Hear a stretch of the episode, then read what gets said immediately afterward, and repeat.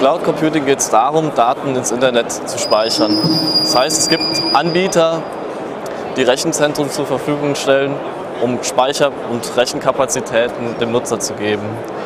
Das ist vor allen Dingen für Nutzer interessant, die rechenintensive ähm, Anwendungen haben und nicht bereit sind oder nicht die Ressourcen haben, sich selbst ein Rechenzentrum oder großen Speicherplatz äh, zu kaufen.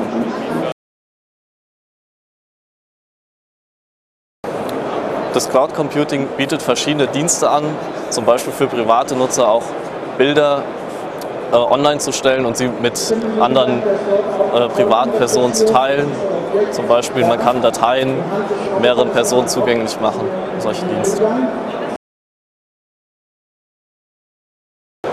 Probleme beim Cloud Computing sind vor allem, dass die Daten auf dem Server von einem Unternehmen liegen und man keine Garantien hat, wie das Unternehmen mit diesen Daten umgeht. Das heißt, die Daten liegen dort unverschlüsselt und man kann, das Unternehmen kann die Daten einfach lesen. Bisher war es so, dass die Sicherheit nur darin besteht, dass der Cloud-Anbieter die Cloud nach außen hin schützt, dass niemand auf die Daten zugreifen kann.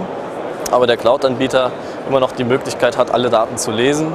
Das heißt, ein kompromittierter Mitarbeiter könnte die Daten an jemanden verkaufen, Firmengeheimnisse verkaufen. Das möchte man nicht. Wir haben jetzt einen Ansatz gewählt, mit, wo man die Daten auf drei verschiedene Cloud-Provider aufteilt und die Daten werden verschlüsselt.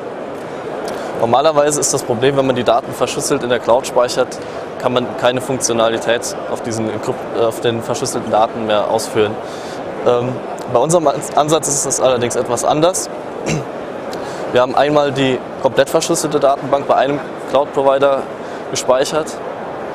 Das ist der Cloud-Provider, dem wir am wenigsten vertrauen. Dann haben wir noch zwei weitere Cloud-Provider, wo Index-Tabellen liegen, sodass wir auf diesen verschlüsselten Daten sozusagen noch Anfragen ausführen können.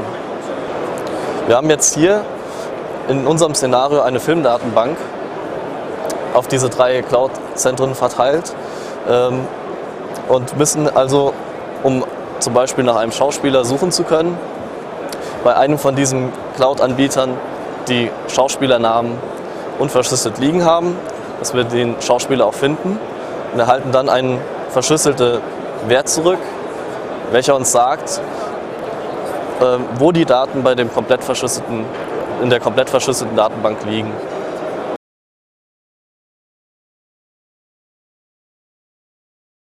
Also bisher ist es so, dass Cloud-Anbieter ihre Daten nur nach außen hin absichern.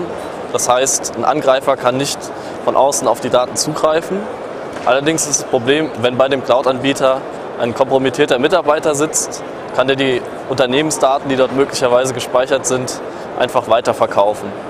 Das möchten wir äh, verhindern und dazu würden wir die Daten gerne verschlüsseln und verschlüsselt in der Cloud abspeichern. Das Problem ist allerdings, dass, die Daten, dass man auf diesen Daten dann keine vernünftigen Anfragen mehr durchführen kann. Deshalb haben wir einen etwas anderen Ansatz gewählt. Wir benutzen drei verschiedene Cloud-Anbieter und verteilen unsere Datenbank auf diese Anbieter. Bei dem einen Anbieter, der am wenigsten vertrauenswürdig ist, liegt eine komplett verschlüsselte Datenbank. Bei etwas vertrauenswürdigeren Anbietern liegen Indextabellen, sodass wir auf diesen verschlüsselten Daten mit Hilfe der Indextabellen noch effiziente Anfragen durchführen können. Man kann sich auch vorstellen, dass in diesen Indextabellen ähm, einfach alle Krankheiten äh, aufgezählt sind, die ein Krankenhaus jemals behandelt hat. Und in dieser verschlüsselten Indexmenge sind die dazugehörigen Patienten. Und es ist jetzt nicht möglich, diese Zuordnung zwischen Krankheit und Patient ähm, durchzuführen. Das heißt, es ist garantiert, dass anhand der Daten, die auf diese Cloud-Provider aufgeteilt sind, dass man diese Zuordnung nicht mehr herstellen kann.